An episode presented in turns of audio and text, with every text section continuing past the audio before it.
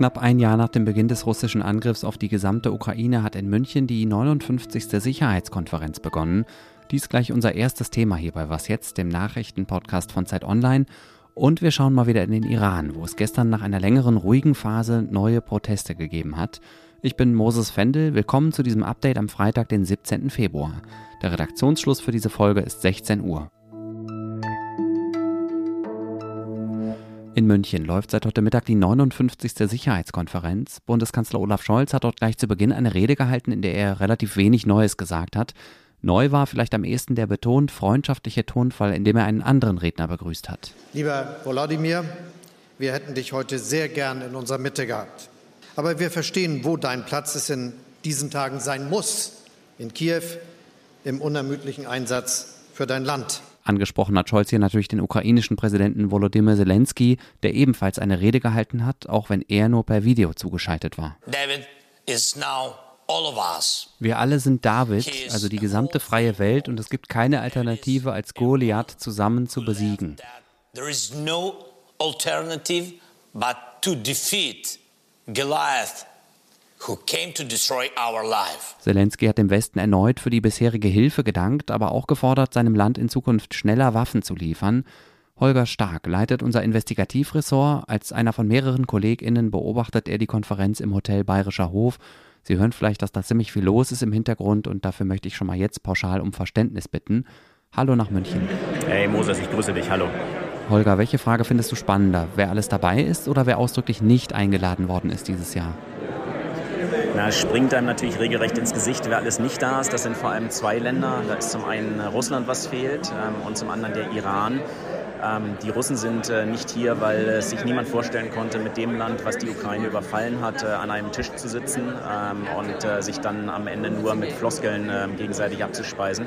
Zumal wahrscheinlich auch Zelensky dann nicht geredet hätte. Für den ist es unerträglich, die Vorstellung, dass ein russischer Politiker, sagen wir, Sergei Lavrov, der Außenminister, ähm, bei so einer Runde dabei wäre. Das heißt also, da wäre ähm, die ganze Frontlinie auch hier durch die Konferenz gelaufen. Insofern fehlen die Russen und die Iraner fehlen ebenfalls. Ähm, zum einen, weil sie die Russen mit äh, Kampfdrohnen beliefern, also auch schon eine direkte Rolle in diesem Krieg im Moment spielen und zum anderen, weil sie ihr Atomprogramm weiterverfolgen, hartnäckig ähm, und auch deshalb dieses Jahr ähm, eben nicht eingeladen sind. Also das ist schon die ganz klare Botschaft dieser MSC. Wir reden nicht mit denen, die den Krieg antreiben. Aber wer redet denn dann da? Und was sagt das darüber aus, wie wichtig diese Konferenz ist? Na, das ist schon ein Schulterschluss des Westens, ganz demonstrativ auch so gedacht. Ähm, das ist die größte amerikanische Delegation aller Zeiten, die hier ist, angeführt von äh, der Vizepräsidentin Kamala Harris. Ähm, gerade eben hat Emmanuel Macron geredet, ähm, davor Olaf Scholz. Also es ist schon der Versuch, ein klares Signal zu setzen. Der Westen ist hier einer Meinung, äh, wehrt sich gegen die russische Aggression. Äh, aber auch die Chinesen sind mit einer überraschend hochrangigen Delegation vertreten, die von einem Diplomaten angeführt wird, äh, Wang Li, der sich später auch nochmal mit Scholz treffen wird. Äh, das heißt, den Chinesen ist es auch wichtig, was hier passiert. Und es sind, das wird ja gerne immer mal übersehen, viele Länder aus dem globalen Süden, aus Afrika und von anderswo. Welche Fragen zum Krieg sollen in München denn genau besprochen werden? Na, natürlich sind die Waffen äh, im äh, Zentrum. Äh, du hast ja eben Zelensky schon angesprochen, der sagt ähm, in der Rede nochmal, wir haben Mut genug. Was wir brauchen, ist äh, eine Sling, also eine, ähm, äh, äh, als übertragenes Bild, die Schlinge sozusagen David gegen Goliath. Also er braucht die, die, die Waffen, damit der Mut eben nicht nur ähm, einfach ähm, eine Einstellungssache bleibt. Darüber wird viel geredet, es wird auch über viel Geld gesprochen. Macron hat ganz interessanterweise ganz klar gesagt, ähm, für Verhandlungen ist es noch zu früh. Also auch das eine ziemlich deutliche Botschaft. Also das, das ist jedenfalls die, die Botschaft in Sachen Ukraine. Und dann gibt es aber auch schon noch mal ein paar Themen, die so ein bisschen im Schatten bislang ähm, abgehandelt wurden, die aber eigentlich auch wichtig sind und ähm, auch es verdient hätten, hier auf die Hauptbühne zu gehen. Was ich mich schon immer frage, was genau bringt eigentlich diese Veranstaltung? Ich meine, letztes Jahr war Russland auch schon nicht dabei und ist gerade mal vier Tage später in die Ukraine einmarschiert. Warum ist die Münchner Sicherheitskonferenz trotzdem wichtig? Na, ich glaube, du darfst nicht unterschätzen, was es bedeutet, wenn die sich hier in die Augen schauen, ähm, diese bilateralen und trilateralen Treffen. Ähm, das ist alles ähm, äh, Politik auf äh, Diplomatenkoks, Speeddating, äh, teilweise im Halbstundentakt. Ähm, und das macht schon einen Unterschied, ob du dich nur in einer Videokonferenz mal siehst und dann tausend Berater drumherum sind oder ob eben äh, Macron und Scholz, die sich zum Beispiel nachher nochmal mit dem polnischen Präsidenten treffen, dann auch in so einer ganz kleinen Runde sich nochmal zurückziehen ähm, und da vielleicht auch ein paar Dinge bereden, die normalerweise so offiziell nicht zur Sprache kommen. Also das ist so eine Form von, ähm, von, von persönlicher Politik, die auch auf diesem Level, wo wir über die mächtigsten Männer und Frauen der Welt reden, ähm, ihre, ihren eigenen Zauber, ihre eigene Magie hat. Danke, Holger, und viel Erfolg weiterhin.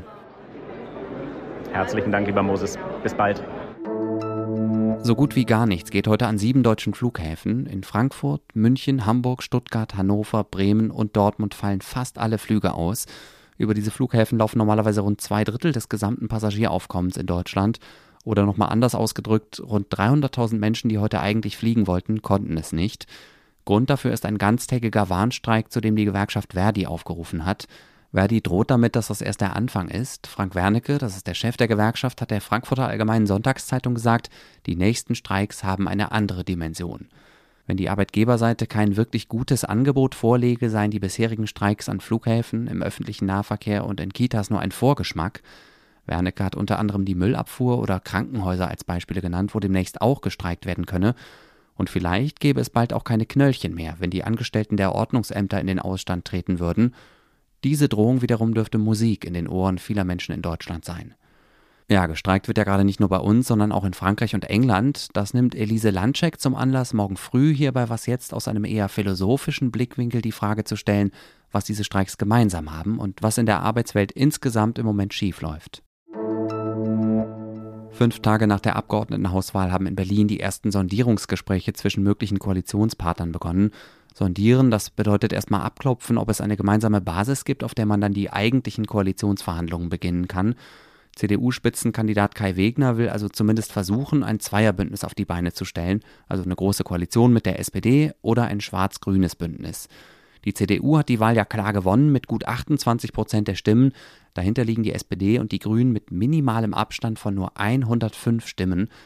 Die Delegation der SPD war also heute Vormittag zuerst eingeladen. Am Nachmittag hat die CDU dann mit einer Abordnung der Grünen gesprochen.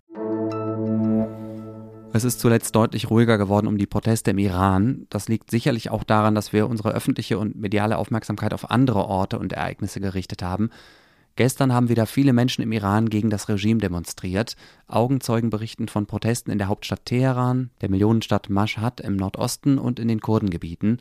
Zu den neuen Protesten aufgerufen haben Aktivisten. Der Anlass war in diesem Fall das Ende der 40-tägigen Trauer um zwei hingerichtete Demonstranten. Bei den Protesten gestern sollen auch wieder viele Frauen durch die Straßen gezogen sein. In Teheran waren Rufe wie Tod dem Diktator oder Frau, Leben, Freiheit zu hören. Das ist ja sozusagen das Motto der Protestwelle, die im vergangenen September nach dem Tod der 22-jährigen Kurdin Gina Mahsa Amini im Polizeigewahrsam begonnen hat. MenschenrechtlerInnen schätzen, dass seit Beginn der Proteste mehr als 500 Menschen getötet und fast 20.000 Demonstrierende festgenommen worden sind. Was noch? Apropos Frauenrechte, in drei Wochen ist wieder Internationaler Frauentag. Ab diesem Jahr führt Mecklenburg-Vorpommern als zweites Bundesland nach Berlin den 8. März als gesetzlichen Feiertag ein. Da sich benachteiligte gesellschaftliche Gruppen aber für Feiertage erstmal nicht so viel kaufen können, sollten wir vielleicht besser darauf schauen, wo und wie sich die Lage von Frauen konkret verbessert. Gestern war ein ziemlich bedeutsamer Tag für die Frauenrechte. Das Bundesarbeitsgericht hat in einem Grundsatzurteil festgestellt, dass Frauen für dieselbe Arbeit nicht schlechter bezahlt werden dürfen als Männer. Und das Gericht lässt auch die Ausrede nicht mehr gelten, dass Männer einfach nur geschickter verhandeln würden als Frauen. Zwei weitere wichtige Entscheidungen hat gestern das Parlament in Spanien getroffen. Menschen, die menstruieren, also vor allem Frauen, müssen in Zukunft nicht zur Arbeit kommen, wenn sie heftige Regelbeschwerden haben.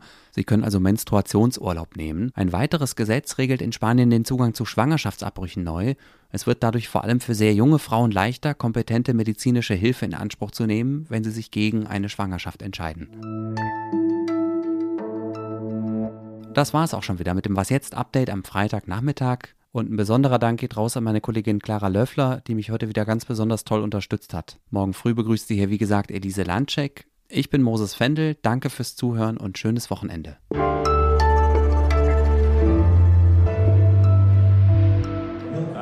Jetzt hörst du hier gerade im Hintergrund, äh, wie es ist, wenn äh, Politik gerade betrieben wird. Das ist äh, eine Ansage, dass äh, Emmanuel Macron gerade ähm, äh, vom, von der Bühne gegangen ist.